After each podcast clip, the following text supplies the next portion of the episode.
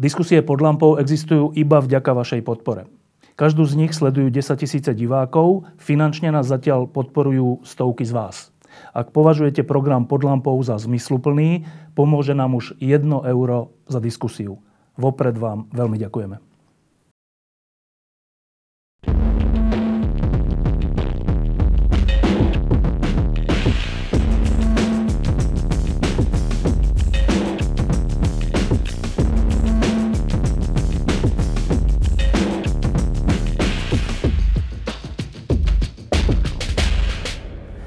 Pár minutami sa na Slovensku stalo niečo, čo by sa dalo popísať tak formálne, že koniec koaličnej krízy.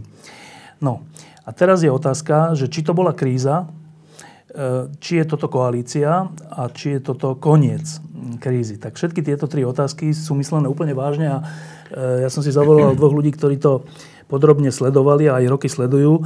A fakt ma teda zaujíma, čo si myslia o tom, čo sme to tu za posledné dva týždne na Slovensku zažili. Takže bola to vôbec kríza, Marian Leško? Bola to kríza, pretože keď niekto vypovie koaličnú zmluvu, tak de facto tá koalícia stratí taký nejaký právno-politický grunt, na ktorom stojí, pretože v koaličnej zmluve sú popísané základné veci a niekto povie, pre mňa to neplatí, tak v každej, každom inom štáte, každom inom normálnejšom zriadení by to vyvolalo veľký, malo veľký dopad, pretože naozaj bez toho politicko-právneho gruntu koalície žiadna koalícia nemôže existovať. Takže z môjho hľadiska kríza to bola. Matúš?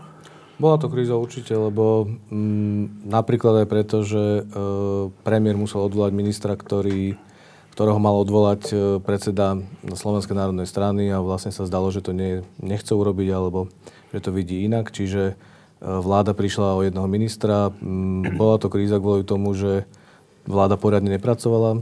To nie sú dva týždne, ale skoro mesiac už, tri týždne určite. E, bola to kríza kvôli tomu, že, si, mm, že sa správali ako ľudia v kríze, pretože si viac menej odkazovali slova, ktoré predtým sme rok nepočuli, čiže viac si nadávali, ako sa hladkali.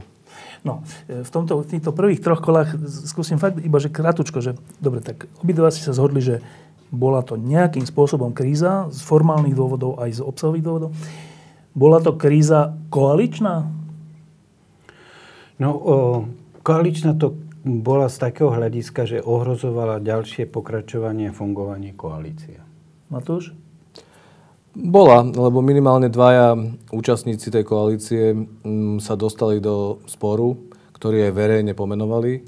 Čiže hlavne to bola kríza Andrea Danka, ktorý vlastne podľa mňa nevedel úplne presne, že čo robí a čo chce dosiahnuť. Ale vtiahol do toho aj premiéra Roberta Fica, pretože mm, vypovedal koaličnú zmluvu jeho vláde. E, postavil ho do situácie, že ho musel minimálne spacifikovať. Čiže minimálne dvaja z troch koaličných partnerov boli v kríze a, tým pádom si myslím, že to bola aj koaličná no, kríza. A teraz posledná vec na úvod, že je koniec tejto koaličnej krízy? No, nikto nikdy nič nemá mať za definitívne, tak ja si myslím, že uh, povedať v tejto chvíli, že už je koniec, to by bolo naozaj predčasné, pretože všetci vieme, aký je Andrej Danko nevyspytateľný Navonok sa javil na tej dnešnej tlačovej konferencii ako človek zmierený so svojím údelom a uzrozumený s tým, že mu bola, bolo určené miesto v tej koalícii. Ale to bolo dnes, to bolo dnes o 13.00. Čo bude v pondelok o 13.00, nevie nikto a myslím si, že ani Andrej Danko. No to už je to koniec? Tak oni sa pokúsili, myslím si, že na konci prvého týždňa mali podobný, podobný formát, že sa pokúsili vlastne presvedčiť, že všetko je v poriadku. A netrvalo to ani víkend a vlastne sa to ešte zhoršilo, tá, tá ich e, pre, prestrelka, alebo teda tie odkazy. Čiže úplne sa to nedá predpovedať. Je to tak, ako hovorí Maroš, že myslím si, že táto, ak táto kríza niečo ukázala, a, nedá sa to už skrývať, už to je jednoducho viditeľné a už to musí vedieť aj Robert Fico a Bela Bugár.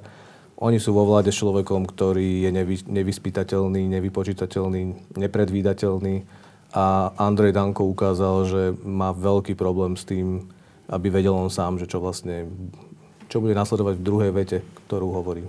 No, tomu sa ešte dostaneme, že či je teda nevyspytateľný a problematický Danko, alebo aj ďalší v tej koalícii, ale uh, skúsme teda teraz už tak naozaj to rozpliesť, že ako to vlastne celé začalo. Ja som tu mal asi pred dvoma či troma týždňami Veroniku Remišovú, ktorá popísala tu pod lampou tie, ten problém tých eurofondov, tej jednej výzvy a druhej výzvy s, s jednotlivými príkladmi, v čom je to problematické od hodnotiteľov až po to, ktoré firmy to dostali tie, ktoré boli pár týždňov predtým založené, alebo ktoré sa tým problémom vôbec nezaoberali a tak. Potom sa z, na základe, podľa mňa do veľkej miery Veroniky Remišovej a jej zistení, e, sa začalo hovoriť o tých eurofondoch, že to je hrozné, že to je 300 miliónov plus 300 miliónov, to je 600 miliónov, to je, to je, to je 18 miliard. Alebo neuveriteľné, neuveriteľné peniaze, ktoré sa dávajú čudným spôsobom. E, zhodneme sa, že tým začala tá kríza? Kríza podľa mňa začala uh, listom, ktorý unikol na verejnosť rektorov, pretože keby to hovorila iba Veronika Remišova, tak pri všetkej úcte zostalo by to na, na úrovni opozično-koaličných sporov alebo nejakých tých naťahovačiek. Ale ten list rektorov bol oveľa pre e, Roberta Fica, pre celú koalíciu nepríjemnejší, pretože to hovorili ľudia zvnútra, hovorili to ľudia, ktorých sa nedalo vybaviť vetou, vymýšľajú si, nemajú pravdu, chcú škodiť tejto vláde. Podľa mňa ten list rektorov bol oveľa silnejší impuls. Veronika odhalila ďalšie veci, ale prvotný impuls bol list rektorov a to, že um, Nasledovali kroky, ktoré neočakával Robert Fico a to je to, že sa to dostane veľmi rýchlo pred Európsku komisiu. Toto podľa mňa zásadne zmenilo hru, pretože kým by tá hra bola na slovenskom území, na slovenskej kompetencii, tak Robert Fico by to uh, ututlal, by urobil z toho to, čo urobil z Kaliňáka, čo urobil z Richtera. Žiaden problém. Ale keďže už videl, že už sa to nedá, že Európska... Príde Olaf. No. Príde Olaf, tak už musel otočiť, pretože už e, vedel, že toto je jednoducho neudržateľná pozícia a že ak by nič neurobil, tak to spadne na hlavu nie len Dankovi, ale aj jemu. Teraz pre tých, čo, čo to až tak podrobne nesledujú, pod listom rektorov rozumieme list e, rektorov slovenských vysokých škôl a univerzít, ktorý sa stiažovali na to, neviem, či bol adresovaný predsedovi vlády alebo všeobecne. Ministrovi školstva. Ministrovi ktorí sa stiažovali na to, že ich inštitúcie, ich univerzity, vysoké školy z tých víziev eurofondových nedostali nič. Presne. Uh, Matúš, teraz, ak toto bolo spolu s Veronikou Remišovou spúšťačom uh, tej krízy, tak uh, v SNS je veľký je silný pocit, že ten list rektorov neunikol náhodou a že to celé je hra e, zvnútra úradu vlády na to, aby to poškodilo SNS a tie percentá, aby sa preliali pre, pre smer. Dôvod alebo podozrenie je založené na tom, že na úrade vlády existuje poradca pre vedu a výskum, alebo ako sa to volá, myslím sa volá Pastorek, ja. bývalý šéf akadémie, ktorý a tak ďalej. E, je na tom z tvojho hľadiska niečo pravdy? Nepovažujem to za kľúčové a za dôležité. Lebo no aj ak, to, ke... ak to spustilo tú, tú krízu? Teraz to, že či si myslia v SNS, že to organizoval e, niekto zámerne alebo nie. Pretože e, sa veľmi rýchlo ukázalo, že, že to je pravdivé. Že jednoducho tie eurofondy na školstve boli rozdané tak hanebným spôsobom, že to je aj na slovenské pomery nezvyčajná vec. Pretože e, s eurofondami sme mali problémy viac menej odjak živa. A dokonca aj Európska komisia... Teda my sme mali problémy, viacerí ľudia mali radosti. tak, tak. E, dokonca aj Európska komisia do toho vstupovala opakovane. Čiže aj Olaf to preveroval, aj nám boli pozastavené nejaké peniaze, aj sme museli vrácať nejaké peniaze. To, čo je podľa mňa iné a nezvyčajné, je mm, rozsah toho, čiže z, tej, z tých 300 alebo 300 plus 300 miliónov, koľko je vlastne toxických alebo chybných tých, uh, uh, tých konkrétnych projektov. Dotácií, no. Čiže buď tak, ako si hovoril, že buď teda hodnotitelia alebo firmy, ktoré vznikajú vyslovene len na ten účel, že to je, že to je hanebné. Dokonca teda po tom mesiaci už vieme, že, že tie väzby na SNS priamo uh, alebo na podnikateľov blízkych SNS sa dajú veľmi jednoduchým spôsobom dopatrať. Čiže mne sa zdá, že uh, aj keby to niekto vymýšľal, že chce napísať list, aby ho použili proti SNS, tak e, kľúčové je to, že naozaj SNS to urobila za ministra Plavčana na tom školstve tak babrácky a tak amatérsky, e, že sa tam v podstate ani nemá zmysel špekulovať, že či to niekto vymýšľal alebo nevymýšľal, lebo tak to je. Vieme dnes povedať, že tak to je. Dobre, ešte jedna vec, čo sa týka zase z hľadiska SNS, že ale v tých, v tých úspešných projektoch, čo sa týka tých eurofondov, sú aj ľudia zo Smeru, respektíve firmy spriaznené so Smerom. Čiže keby som teraz sa robil ako advokát diabla, tak by som si povedal toto, že no ale veď, veď počúvajte Smer, však my sme dohodnutí, že tie, tie veci robíme takto, aby ste aj vy, aj my na tom zarobili. A keď sa to teraz akože ukáže, tak vy ukazujete na nás, však to robíme spolu. Čo je to za nespravodlivosť? Je to tak, alebo nie? Ja, ja si myslím, že uh, my by sme sa nemali, a ja sa odmietam, vžívať do pozícií SNS a Smeru. Ja som občan a pozerám sa na to ako občan. A ako občan vidím, že naozaj máš pravdu v tom, že nelietalo v tom len SNS. Mm. Že tam boli aj ľudia zo Smeru, to je evidentné, no, Počiatka, Glváča a všetkých ďalších. A boli tam aj ľudia z Mostu. Problém je, že toto pokrýval a za toto politicky zodpovedal minister školstva za SNS. To, že si tam nechal ľudí zo smeru z predchádzajúcej éry, to, že hodnotitelia boli takí, akí boli, aj keď by mu ich tam uh, smer takto osobne po jednom nastrkal, on je politicky zodpovedný za to. To, že, že z toho profitovali nielen e, firmy napojené na SNS, ale aj na Smer, aj na Most, je evidentné, ale politickú zodpovednosť za to nesie Plavčan a Plavčan e, jedinú, jediná vec, ktorá sa s ním dala urobiť, je odvolať ho. Pretože je politicky zodpovedný. A to bolo vo verejnom záujme. Ak ho Robert Fico odvolal, v tomto ohľade a v tomto rozmere konal vo verejnom záujme. No lenže ono sa to deje v čase. Tak jak si to dobre pamätám, tak to bolo tak, že Najprv vyšli najavo tieto podozrenia, podozrenia je slabé slovo, tieto fakty o tom, ako sa rozdielovali tie peniaze. A už potom, už keď to bolo všetko, už, už sme to všetci napísali, všade to už bolo, tak sa stretli traja koaliční lídry, vystúpili pred verejnosť na úrade vlády, Dánko, Fico, Bugár vedľa seba a povedali, že všetko je v poriadku. Áno. Ja som bol vtedy úplne prekvapený, lebo ja som si myslel, že vtedy povedia všetci, alebo jeden z nich, alebo tak, že tak je nejaký problém. Musíme... Nie, oni povedali, že je to v poriadku. Tak v čase, teda prvý krok bol, nie že Fico ho odvolal, prvý krok bol, že v poriadku, zakry, zakryli to. Lenže tam vtedy, práve v ten deň e, sa objavila informácia o tej Európskej komisii, Presne. že prišiel ten varovný list.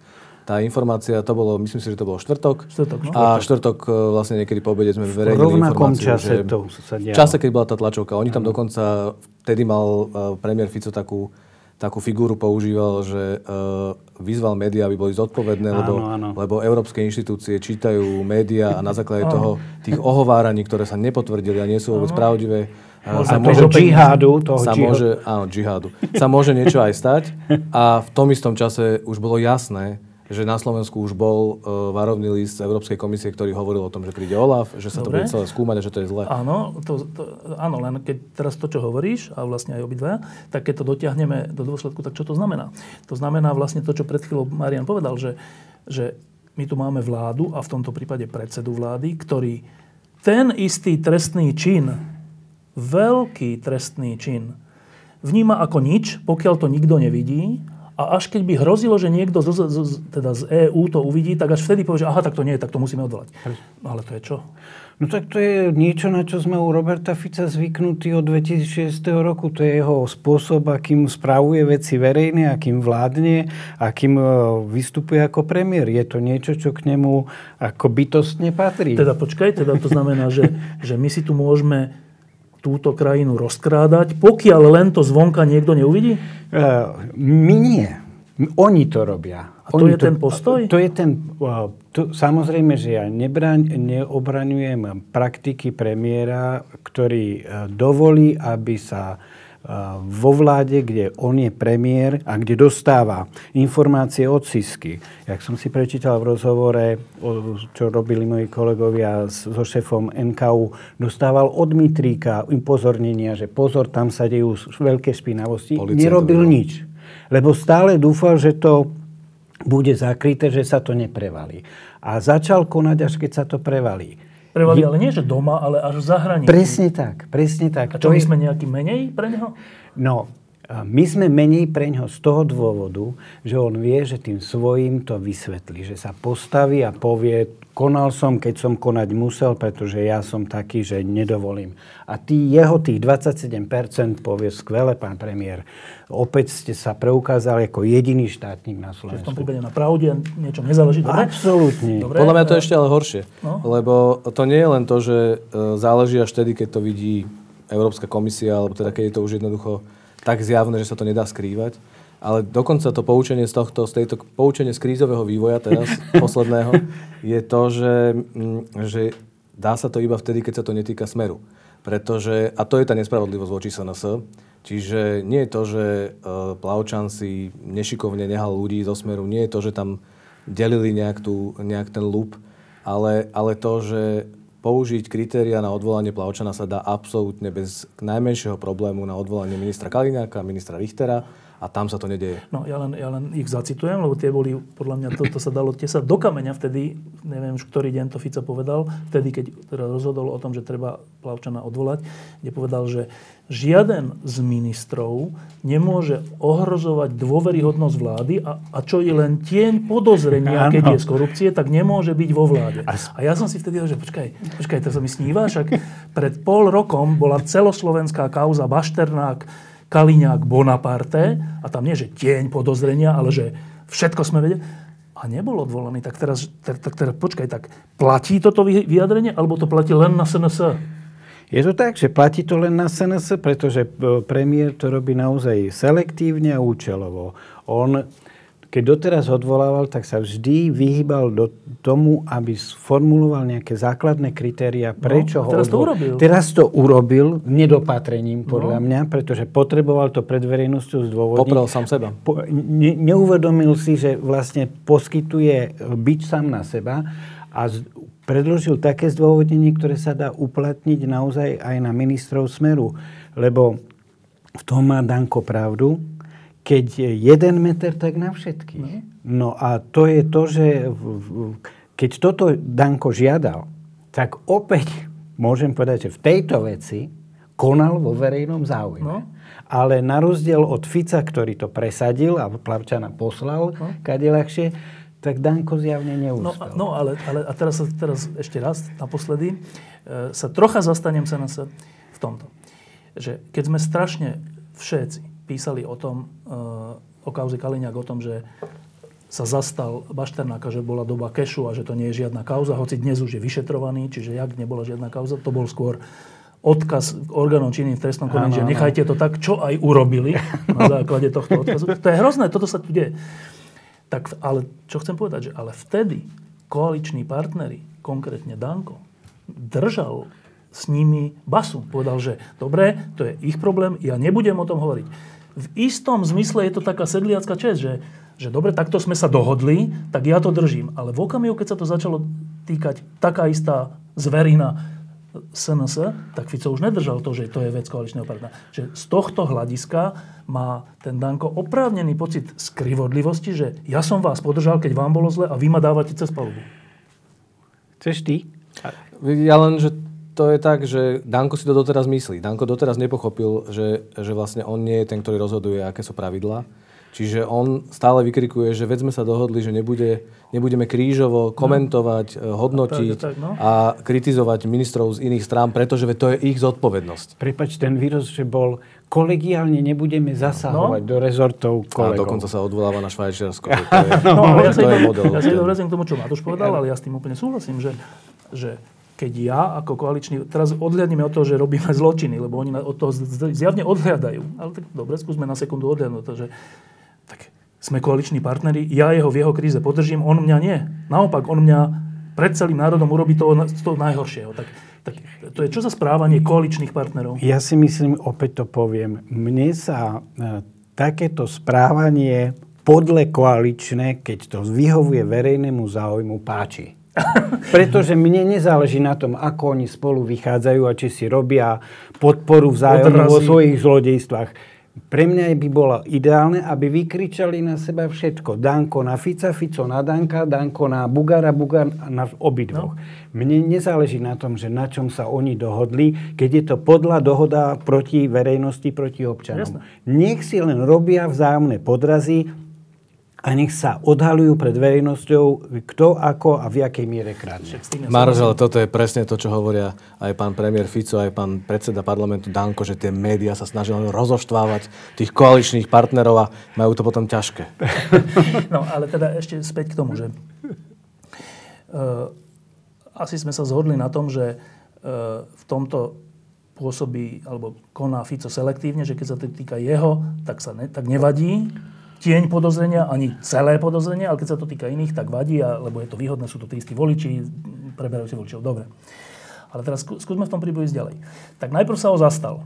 Vy hovoríte, že rozhodlo potom to, že prišiel list z Európskej únie, z OLAFu a tak, a vtedy už bol problém, ale sme vo štvrtku.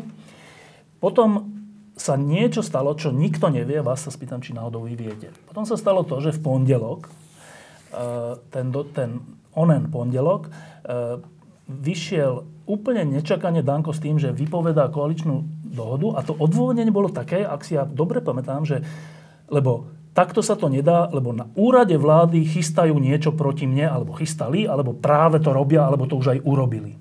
No. Čo sa stalo na tom úrade vlády? Ja nemám samozrejme žiadne dôverné informácie z neverejných zdrojov, ale čítam pravdu. A v pravde bolo, ktorí môžu mať informácie, aké my, tí podliaci z džihadu, nemáme, napísali, že sa v pondelok ráno 7. augusta stretli na úrade vlády Fico s Dankom a vtedy už Fico vedel o liste, vedel o tom, že to už bude sotva udržateľná pozícia a chcel od Danka, aby Plavčan odišiel. A na to... Teda, aby ho Danko sám odzval. Sám, presne tak. Aby to nemusel robiť on, aby to vyzeralo ako kultúrne a civilizovane. Pán predseda odvoláva svojho ministra a Danko odmietol s tým, že vyťahol ten jadrový kufrík, vypovedávam e, koaličnú zmluvu. Pretože on si myslel, že Fico sa zľakne. Že si povie, tak buď koalícia, alebo Plavčan a dá prednosť koalícii. Toto bol kalkul Danka, ale keď niekto ide do takého politického konfliktu s takýmto kalkulom, tak musí byť odhodlaný ísť do konca. A Danko nešiel do konca, Danko len rozprával, že pôjdem na doraz, aj keby som mal odísť z politiky. Neodchádza z politiky. Dnes sme ho videli, gume na tvár, e, v podstate všetko, čo povedal, bolo jasné, že prehral všetko, čo sa dá.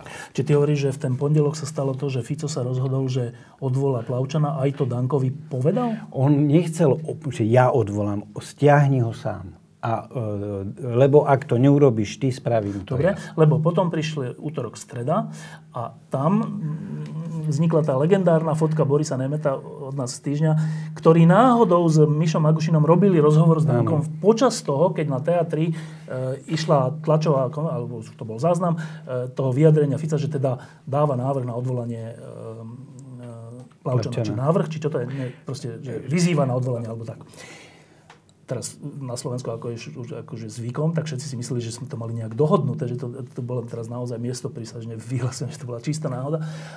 Ale čo sa tiež spochybnilo, bolo to, že počkaj, že Danko sa tam iba tvári, že o tom nevedel, však o tom dávno vedel, že to tak bude. Danko nám povedal, že miesto prísažne, že o tom naozaj nevedel, že oni sa síce rozprávali, ale že ten telefonický, alebo aký to bol rozhovor, bol o tom, že dobre, že, že Plavčana treba odvolať, ale teraz ide o to, ako, kedy a kto to urobí a že to si, akože o tom ešte uvažujú. Že to nebolo tak, že ja odvolávam, dovidenia, dávam dole telefon. Čiže máte iné informácie než ja?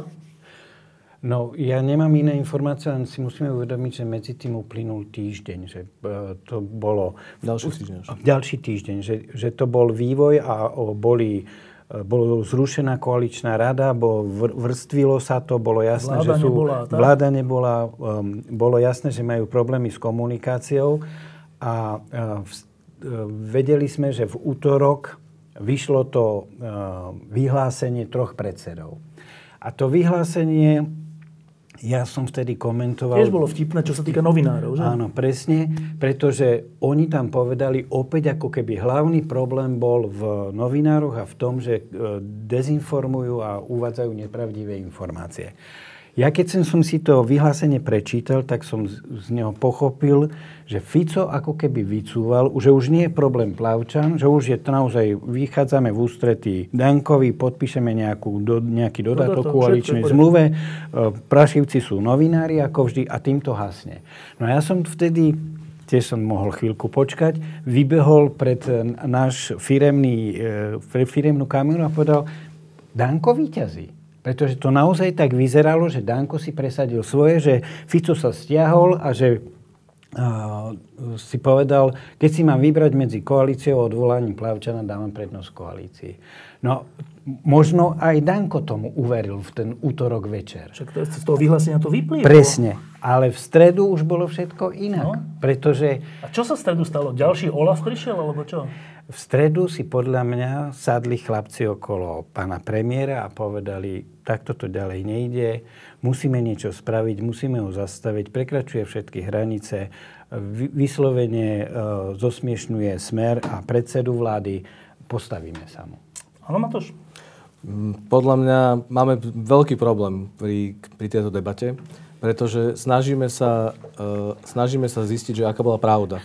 A snažíme sa to zistiť na základe konania troch ľudí, u ktorých teda ja neverím veľmi ani jednému z nich. Čiže nemyslím si, neviem to nejak... Z toho odvodiť. No, neviem to odvodiť z toho, že, že kto klame viacej. Či Andrej Danko, keď tvrdí, že nevedel, alebo premiér Fico a Bela Bugar, keď hovoria, že všetko sme mu jasne povedali. Či Robert Fico, keď hovorí, že všetko je v poriadku a na druhý deň povie, že to nie je v poriadku. Čiže tam je toľko veľa zvratov a naozaj, že ne, tie tri týždne sú zaujímavé tým, že Andrej Danko sa zosmiešnil pred celou verejnosťou, lebo vlastne vychádza z toho fakt e, veľmi smutne by som povedal, že to je príbeh takého, on hovorí, že vlastne dneska to povedal na tej tlačovej konferencii, že on vlastne reprezentuje takú tú naivitu v tej politike, že vlastne on hovorí o nejakom takom, také láske a také nejaké otvorenosti a oni sú vlastne, Robert Fico je ten pragmatik a taký ten veľký hráč a Bela Bugár je veľký uh, veľký, veľký skúsený harcovník. Áno, áno. A on je ten mm, romantický politik, čo, čo je teda dosť veľká blbosť, ale uh, hovorí to. A mne sa zdá, že oni sa predbiehajú v tom, že kto viac otočí, pretože tie, tie zvraty, ktoré ste už povedali, k ním ešte treba povedať ďalší. Čiže premiér Fico použil, že to je len taká žabomyšia vojna. To sú áno, také žabomyšie áno, vojny. Áno. Aby na druhý deň kvôli tým žabomyším vojnam, alebo o dva dní neskôr... celú vládu, tak halo. Uh, odvolal toho ministra Plavčana. Čiže tam m, zjavne sa dostali do situácie aj Robert Fico, ktorú nepoznal. Lebo zažil vládu s Vladimírom Mečiarom a s Janom Slotom, kde to bolo teda tiež divoké. Mečiar mu tiež odkazoval x vecí, že toto, si ne, toto sa nebude robiť a a Slotovi odvolával ministrov. E, tiež mal selektívny prístup k tomu, ako vyvodzoval zodpovednosť. Pamätáme si, že vymyslel žltú kartu, ktorú dal počiatkovi, neodvolal ho. Ale myslím si, že toto nezažil, že by na niekto vyťahol. Presne, ak Maroš hovorí, že vyťahnuť tú vypovedanie koaličnej zmluvy, to je niečo, čo podľa mňa v svete takýchto skúsených harcovníkov bolo veľmi prekvapivé. Myslím si ja, že v ten pondelok, keď Andrej Danko sa z nejakého dôvodu rozhodol, že ide hrať ako keby útok na miesto obrany, tak e, v ten deň si podpísal podľa mňa svoj koniec, no, lebo to je, to, to sa práve... stal totálne nedôveryhodným partnerom. No, ale to ja by som povedal paradoxne skoro až opak, že teda, v súvislosti s tými príkladmi z minulosti, že, že keď sme mali vládu Smeru, HZDS a SNS, Slotu a Mečiara, bláhej pamäti, tak e, Fico vtedy mal, postupoval úplne rovnako, v zmysle, keď sa týka jeho ministrov, nič sa nestane, však najväčší škandál bol mýtny a nie nástenkový, ale za nástenkový boli odvolávaní, dokonca SNS bolo odňaté ministerstvo, SNS nič neurobilo. Výsledkom tohto submisívneho postoja SNS a HZDS bolo, že obidvaja vypadli. Vypadli z parlamentu obidvaja dokonca a Fico pokračoval s veľa percentami, časť z nich prebral tým dvom stranám. Že v tomto zmysle postupuje Danko ako keby troška rozumnejšie, že keby bol úplne submisívny, tak ho zničí. Ale no. k tomu je to, ne, nepríjemné na tom je to, že k tomu je spojený ten prejav, ktorý vyvoláva skôr smiech a lútosť. Čiže to je medzi nami, si, že, ale neviem, či... Mm, neviem, myslím si, že e, tak ako tie výložky sa stali naozaj ľudovou záležitosťou, tak aj teraz tá figúra na konci nemusíme byť my, akože sledovať to veľmi pozorne, ale realita je taká, že síce sa postavil na zadné, na rozdiel od Slotu a Mečera v tom čase, čiže malo by platiť to, čo si povedal, že vlastne pokúša sa bojovať o svoju česť a o svojich voličov. troška dojem sily. Áno, na konci jednoducho totálne kapitulovala. Dneska, dnes bol nútený povedať na tlačovej konferencii, že Musím povedať, že pán predseda Smeru má absolútnu pravdu. No, no uvidíme, ako to dopadne aj s tými percentami. A teraz ešte jeden veľmi zaujímavý rozmer. Uh, nie je to novota na Slovensku, je to uh, všade v štandardných demokraciách, že okrem tých viditeľných politikov uh, existujú ľudia v pozadí, ktorí sú buď takí marketéri, alebo spin doktori, alebo niečo. To sú ľudia, ktorí ovplyvňujú to, že ako sa tá, tá ktorá strana, alebo politik, alebo vláda chová na vonok, aké robí ťahy, dva ťahy dopredu, aby to malo nejaký efekt pre tú koalíciu, vládu, stranu. Teraz na Slovensku sa začalo hovoriť, mňa to troška prekvapuje, troška sa nad tým pousmievam, ale niečo tam asi je. Sa začalo hovoriť, že tento druh robenia politiky z pozadia tu začína naberať na sile. A teda hovorí sa o skupine toho, toho úradu vlády, ktorí sú ľudia, ktorých všetci poznáme, Martin Lendel, Marian Bednár a ďalší, Erik Tomáš. A hovorí sa o ľudí v pozadí, ako keby SNS, e, kde poznáme poznáme e, Gučíka a ešte nejakých ďalších. A teraz, ja keď to čítam, tak som tak na pochybách, že niekedy to čítam tak, že, že však aj my sme o tom písali, ale ja, keď o tom čítam, mám taký dvojaký pocit. Jeden je, že a to je prehnané, oni až takú moc nemajú. V skutočnosti rozhoduje Fico, Danko a tak. A inokedy zase mám pocit z tých, tých, tých politikov, že oni konajú tak nejak niekedy až infantilne, alebo tak čudne, skratovito niečo, že aj by som dal aj by som nejaké peniaze dal na to, že tí ľudia v pozadí ich nejako ovládajú. Váš pocit je aký? No, ja by som povedal tak, že samozrejme tí ľudia z pozadia majú svoje záujmy a ja si myslím, že ak sú trochu racionálni tí ľudia z pozadia na rozdiel od politikov, tak museli vedieť základnú vec, že by boli sami proti sebe, keby umožnili, aby táto vláda padla. Ich záujmom je, a nech tá vláda vydrží do konca funkčného obdobia, pretože kým funguje, majú šancu veci ovplyvňovať a z veci profitovať. Takže z jednej aj z druhej strany bol podľa mňa tlak na to, musíte sa chlapci dohodnúť. Teraz hovoríš o takých silných podnikateľoch, povedzme, hej? Podnikateľoch. Pretože ja si myslím, že tí, ktorých si menoval, to sú ľudia, ktorí pomáhajú premiérovi alebo predsedovi SNS, ako nejaké stanovisko no. predať verejnosti, no. ako ho urobiť také, aby bolo presvedčivo. No. Ale to, to oni nehovoria, čo obsahovo majú tí predsedovia spraviť, ale ako. Kto hovorí, čo majú robiť, to sú tí ľudia z, z pozadia, ktorí majú naozaj silné ekonomické Čiže tých, týchto ľudí, ktorých som menoval, týchto skôr marketérov ako nejakých podnikateľov, e, že ich váhu považuje za menšiu, než sa všeobecne píše. Určite áno. Oni sú ľudia špecializovaní na to, aby zo slabšieho dôvodu robili silnejší, ako hovoril Sokrates o sofistov. Matúš, ty to vidíš jak? Veľmi podobne. Plus teda ešte poznámka, že, e, že naozaj to nie je nová vec. Že e, veľmi rovnak, podobný systém, podobné skupiny ľudí boli aj za Zurindom, keď, keď vládol určite boli pri každom premiérovi, pri každom lídrovi v koaličnej strane, čiže to nie je nejaké, nejaké nové. Naozaj, že e, nezvyčajné je to, že okolo toho mediálneho týmu premiéra Fica sa veľa hovorí.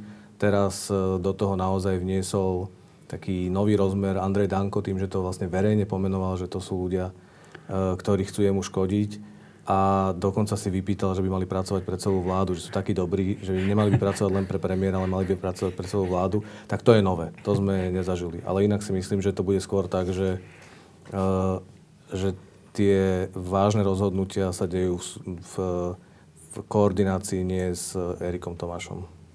Ale?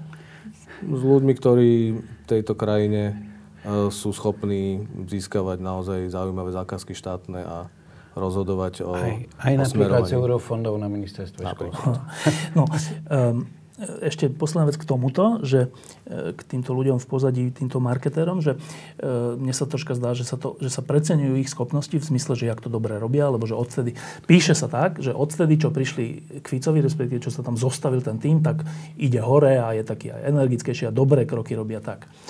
už len počas týchto troch týždňov, však sme to aj troška pomenovali, že tam bolo veľa nekonzistentných vecí, že všetko je v poriadku, nič není v poriadku. Za všetko môžu novinári, nie je koniec, to je, to je koniec vlády, ak, ak nie, tak pôjdeme aj do predčasných volieb. Už sme sa dohodli, naopak odvolanie. Tak to si prídem na vládu, bude vláda. Danko povie, že keď bude, tak koniec, ne, aj tak bude a potom nebola. Prídem na tlačovku, nepríde na tlačovku, Fico. Že to sú také, troška mi to príde strašne amatérske, že tak ak to má mať nejakú, tak by to malo byť trocha konzistentnejšie to konanie. Sú tí ľudia, títo marketéri schopní? Ja si myslím, Štefan, že my to príliš posudzujeme. My nie sme referenčná skupina. My to posudzujeme tak, ako to nevidí väčšina verejnosti. Ale tieto kroky boli viditeľné? No, boli viditeľné, len zase na druhej strane my sa tomu venujeme, my sa sme na to špecialisti, pre nás je to profesia a sledujeme to. Pre väčšinu ľudí, ktorí e, sedia večer v pri obývačke pri telke a pustia si správy, im z tejto celej skrumáže vyplynie jedno. Fico vyhral, Danko prehral. Výsledok je taký, jak tí marketéri chceli. Dobre, ale že tie kroky sú čudné, nie? Samozrejme, že sú čudné. Podľa mňa Fico nebol jednoznačne rozhodnutý, že bude hrať tú hru va bank, že naozaj povie Dankovi, tak ak chceš koniec vlády, ideme nech sa páči, ideme do volieb. Podľa mňa prišiel na to tú v stredu 8. pardon, okolo 15.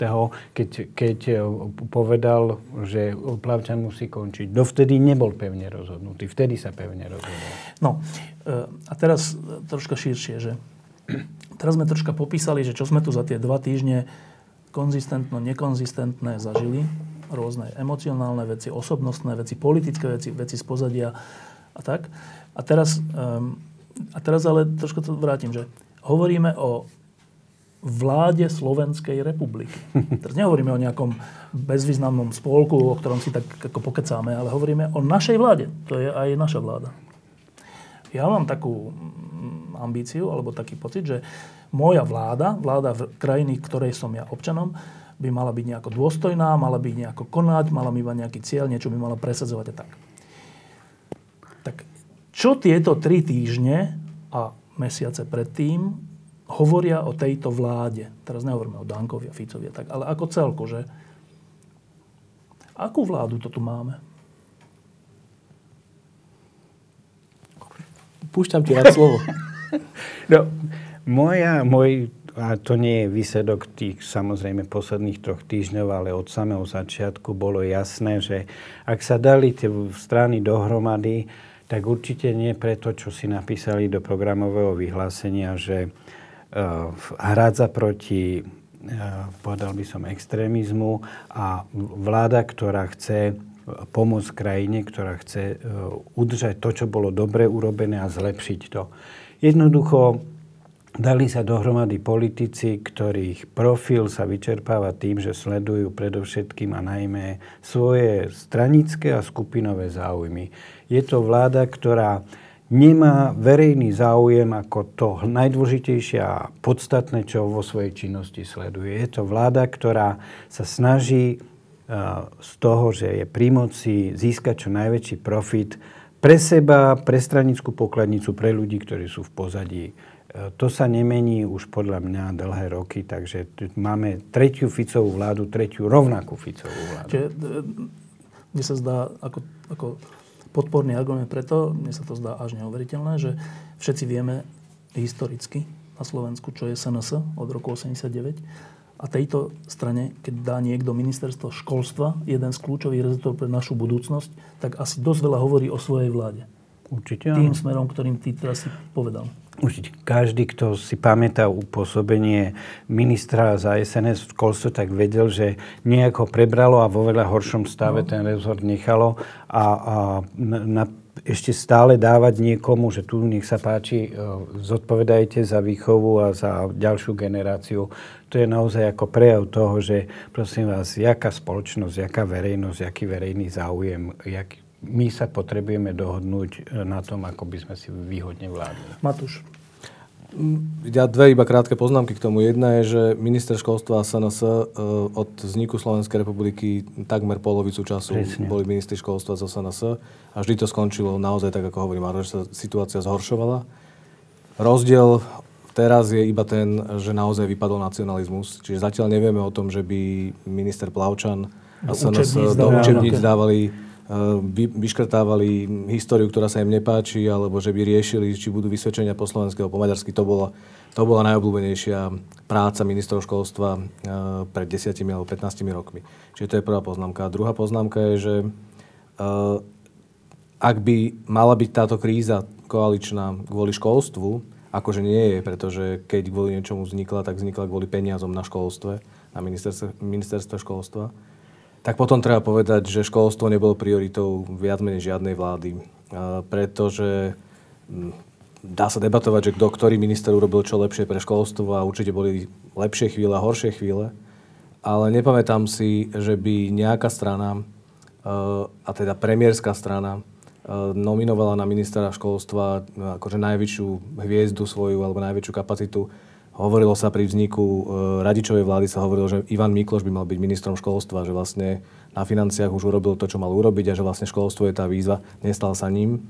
E, čiže e, toto je trocha ako keby dôkaz, že to nie je ako ojedinelá vec, že sa to teraz deje v tejto vláde.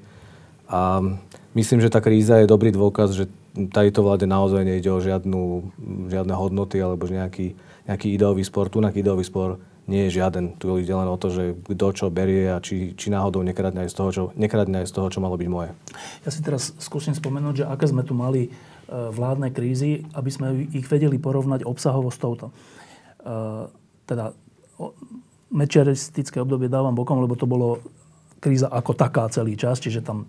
Ale potom, tak pamätám si krízu, keď e, tá reformná vláda Zurindová, myslím, že druhá alebo prvá, neviem, riešila územno správne členenie prvá. a prvá a e, SMK, vtedy Bugárová strana, e, chcela odísť z vlády kvôli tomu, že ju dobehli. Že to územnosprávne členenie neurobili tak, ako to Viktor Nižiansky navrhoval, ale oveľa menším počtom, preto, aby v žiadnom z tých celkov nemali Maďari väčšinu.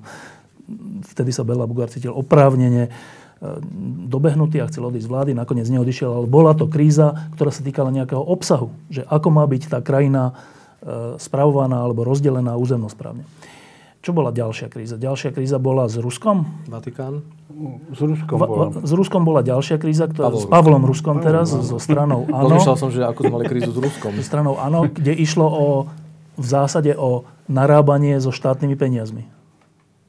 To znamená, vláda nechcela, aby bola súčasťou, aby sa stala evidentne korupčnou. No, tam išlo o to, že uh, Rusko mal veľmi úzky vzťah a taký, povedal by som, dosť nepríjemný s podnikateľom Bláškom, ktorý mu dal za nevyjasnených okolností taký úver, aký by sa za medzi normálne neposkytuje a bolo jasné, že za tým niečo bude. Keďže potom sa stal ministrom hospodárstva Presne. a hrozilo, že bude uh, dávať malé domov. Presne tak. Uh, Ďalšia kríza bola tá kríza o výhrade vo svedomí, kde KDH aj odišlo z vlády v tej druhej Zurindovej, lebo si myslel, že tá výhrada vo svedomí má byť, lebo bola v koaličnej dohode a tak. Nebola. Bolo to obsahová, obsahový spor. Áno.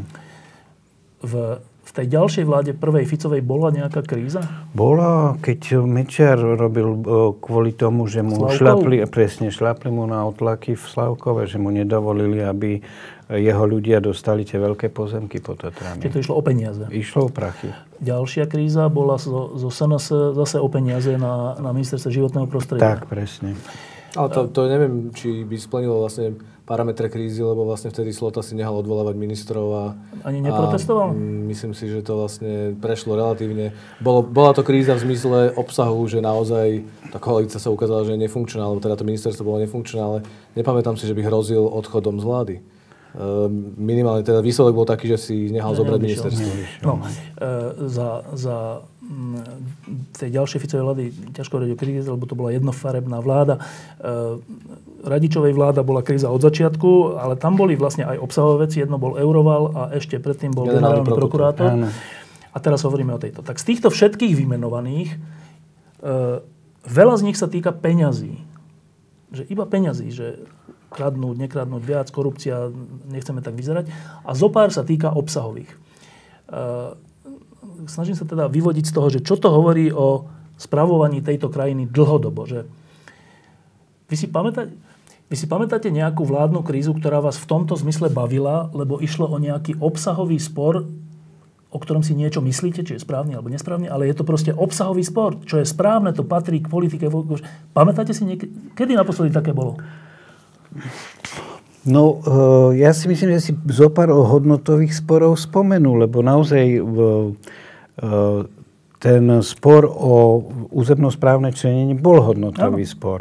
Spor o pôsobenie ministra Ruska vo vláde bol hodnotový spor. Vatikánska zmluva. Ale čím ďalej pokračujeme v našom Sú budovaní vlasti, tým viac sa tie krízy menia na hádky o peniaze a o to, kto na čo má právo položiť labu. Namiesto hodnotových sporov sú naozaj ako škáredé spory o prachy. No a teraz sa úplne že osobne opýtam, že vás to baví popisovať? Uh, tak viem si predstaviť aj príjemnejšie strávený august. No. Zase na druhej strane, veď my si to nevyberáme. My, my nemáme voľbu a možnosť si povedať, tým sa budeme zaoberať, tým sa nebudeme. Furt je v tom nejakým spôsobom verejný záujem a naša povinnosť je furt pripomínať, čo je ten verejný záujem a jak sa proti, voči nemu spreneverili. Áno, no, to, je ale, jasné, to je jasné, a... že my to musíme robiť, ale že e, však my dva sme to zažili ja, úplne. Matúš bol ešte na, na začiatku 90 rokov. Koľko si mal vtedy rokov? Tak v 90. som mal 15. No, čiže ešte si nebol novinár. um, Čítal som vás. No, ale to boli, že fascinujúce spory. Že privatizácia, áno, nie, aká. E, čo sa týka ekonomickej reformy. Ako to urobiť? Radikálna šoková terapia alebo nie? Alebo troška aj špecifika slovenské? Rozdeliť Československo? Nerozdeliť? To boli úplne zaujímavé spory, ktoré mohol som sa na toho oponenta veľmi hnevať, lebo neviem, ale bol to spor. V tom zmysle mňa to vtedy veľmi bavilo. Mm-hmm. A že dnes mi to príde také jedno, jednotvárne, jednofarebné, v zásade s jasným výsledkom dopredu. Že my keď vidíme nejaký spor, čo sa týka na tlačovkách, tak my rovno vieme, čo je za tým. Že sú za tým peniaze. To, no, je, to je čo? To sme kde dospeli? No len vieš, ako vyjadrenie E, peniaze, sa, ako to Klaus hovoril, sú sa vždy až v prvom rade, no. tak je to tak, lebo aj tie predchádzajúce spory vždy mali nejakú väzbu na to, že čo to komu prinesie, čo to vyniesie, ale uh, ja zase to nevidím tak ako zúfalo v tom, že uh, v istom zmysle uh, je to pre tú krajinu, nehovorím, že požehnaním, ale zase dobre, že čoraz častejšie a čoraz viac odhalujeme tú hodnotovú vyprázdnenosť toho vládnutia. No, keď už toto ľudia nepochopia a nezbadajú a nepretrú si oči, oči, že čo sa tu za posledné roky deje, keď im to neustále pripomíname, lebo kom, nekomentujeme, popisujeme realitu, no tak my predsa za to nemôžeme, že tí ľudia sú takí, uh, povedal by som, uh, pravde vzdorní a že nechcú na tú realitu pozrieť ako na skutočnosť. Už im to pripomínajú aj vlastné deti, stredoškoláci. No len uh, výsledkom je, že Andrej Danko po nejakom spore, ktorý mal pri najmenšom rovnako ubližiť obom stranám, padol nízko a Robert Fico zostal tak vysoko, jak je. A to je, to je niečo, čo je veľmi smutné, pretože tu ukazuje, to dáva e, Robertovi Ficovi takúto legitimáciu. Môžem si to dovoliť, lebo oni ma budú voliť stále. A ešte ja mám tiež pozitívny, no. pozitívny pohľad na to, že ja som celkom rád, že neriešime tak zásadné hodnotové spory, ako riešia teraz v Maďarsku alebo v Polsku, mm-hmm. kde jednoducho sa hrá o to, že či bude liberálna demokracia alebo nebude liberálna demokracia, či budú nezávislé súdy alebo alebo nebudú nezávislé súdy. A treba povedať, že tam nie sme. Že tento typ naozaj vážneho sporu v tomto momente, aspoň neviem, že by sa nejak verejne odohrával, možno potichu niekde poza naše chrbty. A to by som spovedal, že to je zase celkom dobre. Že, že riešime bežný prevádzkový, prevádzkový systém fungovania štátu, ktorý je mizerný, ale vieme o ňom písať, vieme na to upozorňovať, vieme sa na to pýtať tak to sa mi zase zdá, že je celkom fajn. Len akože tá odvratená strana, že vieme o tom písať, hovoriť a tak, ale nič to nemení. No ale čo my s tým môžeme, Štefán, robiť? No a to je tá posledná otázka. Že čo s tým my môžeme robiť? To je, to, to, to, to tá správna otázka na záver. Že človek by čakal, že keď sa niečo pokazí a ešte viac pokazí a zopsuje a, a zdegeneruje, tak po krátkom, dlhšom alebo aj veľmi dlhom čase e, začne to prostredie byť znepokojené, alebo byť nejaké, že začnú pôsobiť nejaké protilátky, že tak toto nie je, to, to, to, toto nechceme. Myslím teraz prostredie celoštátne, akože toho, tej krajiny, tej spoločnosti. Tak my tento druh politiky, o, ktorých práve, o ktorej práve hovoríme, tu už máme nie krátky ani stredný, ale dlhý čas. A tá otázka je, že pozorujete nejaké generované protilátky tejto spoločnosti? Pozorujete niečo, že už to Slovensku začína prekážať a začína formovať niečo iné? Marian. Ja mám pod, taký pocit, že už sa objavili nejaké náznaky, ktoré by sa dali považovať za to, že sa tá spoločnosť začína nejakým spôsobom aktivizovať a prebudzať. Jednak, že keď už, jak si spomínal, stredoškolákom začína ten stav prekážať, tak už aj to je symptom toho, že už to preniklo naozaj veľmi hlboko. Objavujú sa aj také prvky, ktoré som si doteraz ako nevždy vedel ako predstaviť, že budeme mať možnosť nejakým spôsobom pozorovať vo vybraných prípadoch, keď na tom Robertovi Ficovi nejak Boh vie ako nezáleží, aby sa vyberali ľudia na, do funkcií po verejnom vypočutí, jednoducho eh, sú eh, náznaky toho, že už sa to začína nejakým spôsobom meniť k lepšiemu, ale stále je to nedostatočné, stále je to málo. Na to strašné, čo sa deje, je to slabá reakcia, je to, povedal by som, ani, ani na malú teplotu. Keď máme nejakú horúčku spoločenskú, tak je nízkej teploty a na to, aby sa dokázali prekonať nejaké e, choroboprodné zárodky, tak tá teplota musí byť veľká. Tam príklady dva. Jeden je zdávnejší v Polsku, keď, keď, e, ale v tom Polsku ešte úplne dávno, ešte keď bol prezident Kvašnevský a jeho strana socialisti vyhrávali. A potom sa tam Poliaci na nich strašne nahnevali kvôli korupcii a to až tak, že sa už potom nedostali do parlamentu a vzniklo niečo ako Nová Polská republika. Alebo čak, to je jeden príklad z dávnej minulosti. A jeden príklad z nedávnej minulosti je Rumunsko, kde tiež ľuďom začalo, začala tá korupcia a stále len o korupcii hovorenie natoľko prekážať, že prišli do ulic 100 tisíce ľudí. 100 tisíce. To je tu nedaleko. A bolo to nedávno. Um, prečo to není u nás? Ja by som on mierne akože optimistický, aby to nebolo také pesimistické, no. že nezabúdajme na to, že my sme zažili ten 98. Že jednoducho zažili sme to, e, ten koniec Mečiara, ktorý bol presne takýmto mm, ako keby výbuchom. S opätím, no. S opätím a e, tak e, sú dve možnosti, že... Len to už mne to dáva, rokov, vieš. No áno, ale mne to dáva nádej, že sa to môže zopakovať. To je jasné. A teraz je jednoducho otázka, že či musia byť tie okolnosti, teda tá, tá choroba, či musí byť tak vážna, ako bola vtedy a vtedy vlastne by ľudia znova sa prebrali a kým to je vlastne len taký prevádzkový, prevádzková mizéria, ktorá vlastne hovorí, že to je ten pocit, čo majú ľudia, že vlastne jedno, kto tam je, lebo krádnu všetci a čo politici veľmi intenzívne podporujú, ako keby živia tu, tento pocit. Takže dovtedy vlastne sú v takej nejakom zimnom spánku. Alebo to je, že, mm, že teda tých 20 rokov je príliš dlhý čas a už sme to strátili z toho kódu, že už, ale jednoducho ja to mám veľmi intenzívne a veľmi často na to myslím, že, že ten pocit bol veľmi silný vtedy a že vlastne dá sa to aj tu, že to nie je nemožné, čiže mm, ja to nevidím až tak negatívne. Marian? No, ja si myslím, že v 98. bol jeden silný faktor, ktorý tých ľudí nabudil pretože si naozaj Mečar im dovolil uvedomiť si, že kým, ho, kým bude v úrade, my môžeme zabudnúť na to, že raz budeme členmi Európskej únie. A predsa v tom čase 90. rokoch tá únia bola meta.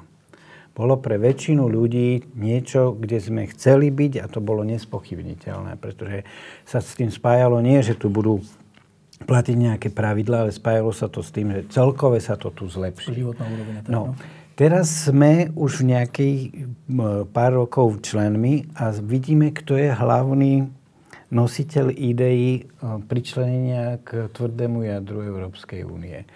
Vtedy to bolo jednoduchšie, lebo vtedy sme vedeli, ak nepovalíme večer je východ, večer je východ. Teraz to má, je, je oveľa zlo, zložitejšie, pretože Robert Fico sa štilizuje do polohy, ak nebudem ja pri kormidle, tak uh, bude problém, aby sa Slovensko dostalo tým najlepším, najúspešnejším štátom únie.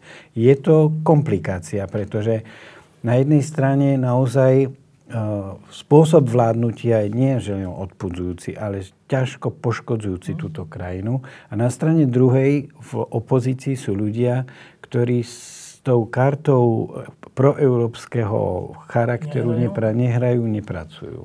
Takže ja si myslím, že mnohí ľudia sú zmetení a pozerajú na Fica ešte ako na jednu z lepších možností z tých lých, ktoré sú. No a e, posledná vec.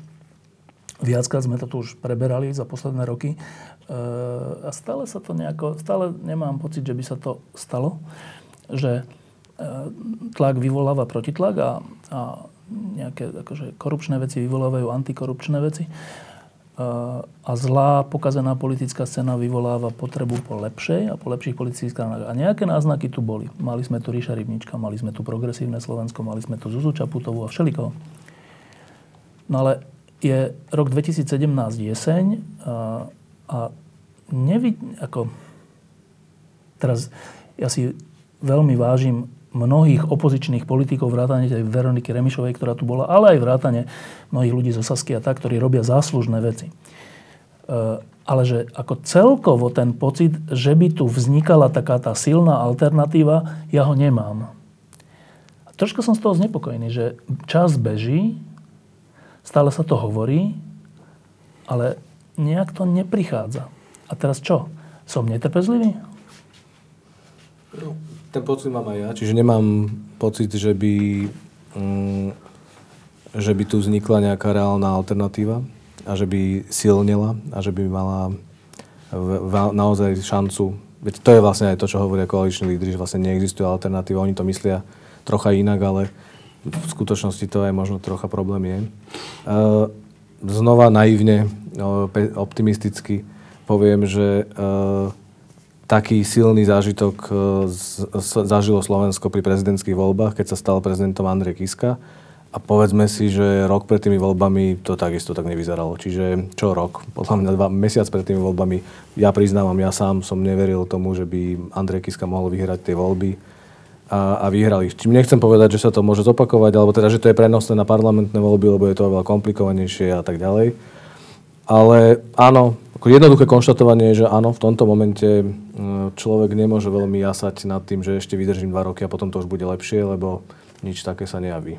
Ale to už potom nie je len správa o stave politiky, to nie, je správa jasné. o stave no, spoločnosti. No, to? to je správa o stave spoločnosti, pretože ak 5,5 miliónové obyvateľstvo nedokáže vyprodukovať no. E, niečo, čo by predstavovalo alternatívu, no. tak to hovorí niečo o tej hm. spoločnosti. To hovorí o každom e, z nás a nikto v tom nie sme nevinne. Môžeme mať pocit, že robíme všetko, čo je v našich silách, ale bohužiaľ nemá to ten výsledok. A je, je potom ako zbytočné pozerať na druhých vyčítavo, pretože keď sa o to niekto nepričiní, tak e, budeme tak ako v Maďarsku, že ten Orbán je bez alternatívy a to, čo chce dosiahnuť Kačinsky v Polsku, aby aj on bol bez čo alternatívy. Je čo je hrozné. Uh, pred pár minutami uh, sme sa dozvedeli, že vláda vydrží No ale tak sme natoľko skúsení, aby sme nebrali celkom vážne slova, ktoré povie vláda. Ale dobre. Vydrží? Oh, tak to je ako ťažká otázka, pretože to závisí od psychických pochodov Andrea Danka. Od, ja nie som ako na toto odborník. Naozaj to si ne, ne... Je teraz veľká pravdepodobnosť, že sa poučí, že naozaj prehral tak ťažko a tak krvavo a tak videl, že mu to poškodilo, že bude hrať rolu Jana Slotu v tom, že si nájde svoj pašali, kde mu ten Fico nebude zasahovať a on bude mať pocit, že tomuto vládnem ja a zvyšok veľkú politiku prenechá Ficovi. Slota s tým vystačil 4 roky. Ak to... Len vypadol z parlamentu, no? Vypadol z parlamentu. Ak to e, Danko zopakuje, môže tá vláda vydržať. Ale čo urobí Danko, to netuším naozaj. Prečo to dávaš iba na Danka? Že, a čo urobí Fico? No, lebo to keby to záležalo od Fica a od uh, Bugára, tak poviem, dám hlavu na klad, že tá vláda končí v 2020. Na to sú Matuzalem a skúsený politik. E, ja stále naražam na to, že ak, je, ak sú ľudia okolo Fica a on sám odhodlaní, e, keď, kde majú brať ďalšie percentá, tak len od SNS. Ak sú odhodlaní na ďalšie roky zabezpečí smer v tom zmysle, že zoberú percenta SNS, tak, tak im budú stále robiť zle, aby tie percenta získali a môže sa im to podariť. Čiže ja by som povedal, že tá, tá, to, zotrva, teda to, to, či tá vláda vydrží, závisí troška aj od Fica. Tak ale ja si myslím, že Danko naozaj dostal tak silne po nose, že vidí, že ja to osobne tak vidím, že najbližší rok sa o nič vážne nepokúsi a to už bude dosť pokročilý čas na to, aby niekto zhadzoval vládu. Aj keby mu Fico robil vyloženie zle? Zas na druhej strane Ficovi treba uznať, že on sa vie správať v takýchto situáciách. Sme videli dnešnú tlačovku, veď to bolo, správal sa tak, ako keby najdôležitejší človek v koalícii bol Andrej Danko. Veď to bolo vyslovene kurizovanie, aby z Danko rišiel s dobrým pocitom. Nie som tu piate koleso na voze, ale som tu dôležitá súčasť. A to ano, Fico dokáže. Akože všetci vieme, čo si oni o sebe navzájom v skutočnosti myslia. Áno. Uh, Matúš, vydrží táto vláda? Ja si myslím tiež, že to stojí a padá na, na trpezlivosti a nervoch Andrea Danka, lebo sedí, že Robert Fico sa môže pokúšať mu ako keby klepkať na rameno a, a postupne mu brať no. jeho ľudí alebo jeho teritória, ktoré si rozdelili. Ale ak to vydrží Andrej Danko, tak ako to vydržal Slota, tak tá vláda vydrží, pretože Bela Bugára a Robert Fico vedia, že tam chcú zostať do konca. A to, či vydrží Andrej Danko, podľa mňa nevie ani on sám. Čiže rozprávať, typovať, či áno alebo nie. Ja si myslím, že tieto tri týždne ukázali, že s ním sa naozaj vládnuť nedá. Aj v zmysle teda tej prevádzkovej, prevádzkového fungovania vlády. Čiže on nie je parťák, s ktorým sa v piatok dohodnete, že v pondelok začneme kradnúť, ja neviem, teraz na životnom prostredí a on v pondelok príde a pomýli si životné prostredie s dopravou. Čiže s ním sa podľa mňa nedá ani tieto zákulisné dohody, alebo teda ten spôsob fungovania vlády udržať. Čiže je to veľmi na ňom, že v akej pohode a v akoj, akej kondícii bude. Ďakujem, že ste prišli. Ďakujem aj my. Boli ste vôbec na dovolenke? Ja som bol, veď to na mne vidno. Si opalený. Pred krízou? Pred krízou. Vrátil si vedel, som, kedy bude, tak si si urobil. Som, ja som si naplánoval krízu a predtým dovolenku. Ja, ináč, ja som sa vrátil v ten pondelok, keď začala kríza. Čak, lebo vieme. A kde si bol? V Chal, na Chalkidika sme boli. V Grécku. Uh, jak sa to volalo? Také dedinky, čo sa tam také No, no, také na Kassandre sme boli na tom prvom prste. Oplatilo sa? Dobre bolo, fajn. Škoda, že tak krátko. Čítal si všetky správy, internet, všetko, že? No, tak oh, čo, ležíš pri bazéne alebo pri mori, tak čítaš, čo sa deje. Matúš? Ja som bol na hrebeňovke v Nízkych Tatrách, lebo to v Slovensko mám v srdci. Počkej, naozaj si bol na hrebeňovke? Mm, bol som na hrebeňovke. Že aj ste spali akože Áno. pod širákom? Nebude? Nie, spal som, bol som s deťmi a spal som normálne v chatách takých tých horských na hrebení, ale bolo to dobré. Bol som, no áno, a potom som bol ešte asi pár dní v Šťavnici a teraz ešte pôjdem niekde. Ak ti to vývoj situácie dovolí. Áno, veď preto som e, v tomto momente som, by som už bol zase preč a kvôli dnešnej koaličnej rade som neodišiel ešte, čiže mm, ale verím, že budúci týždeň už to aspoň na chvíľku ustane. Môžeš teraz? Áno, veď teraz v tomto momente vyrážam. Diskusie pod lampou existujú iba vďaka vašej podpore. Každú z nich sledujú 10 tisíce divákov, finančne nás zatiaľ podporujú stovky z vás. Ak považujete program pod lampou za zmysluplný, pomôže nám už 1 euro za diskusiu. Vopred vám veľmi ďakujeme.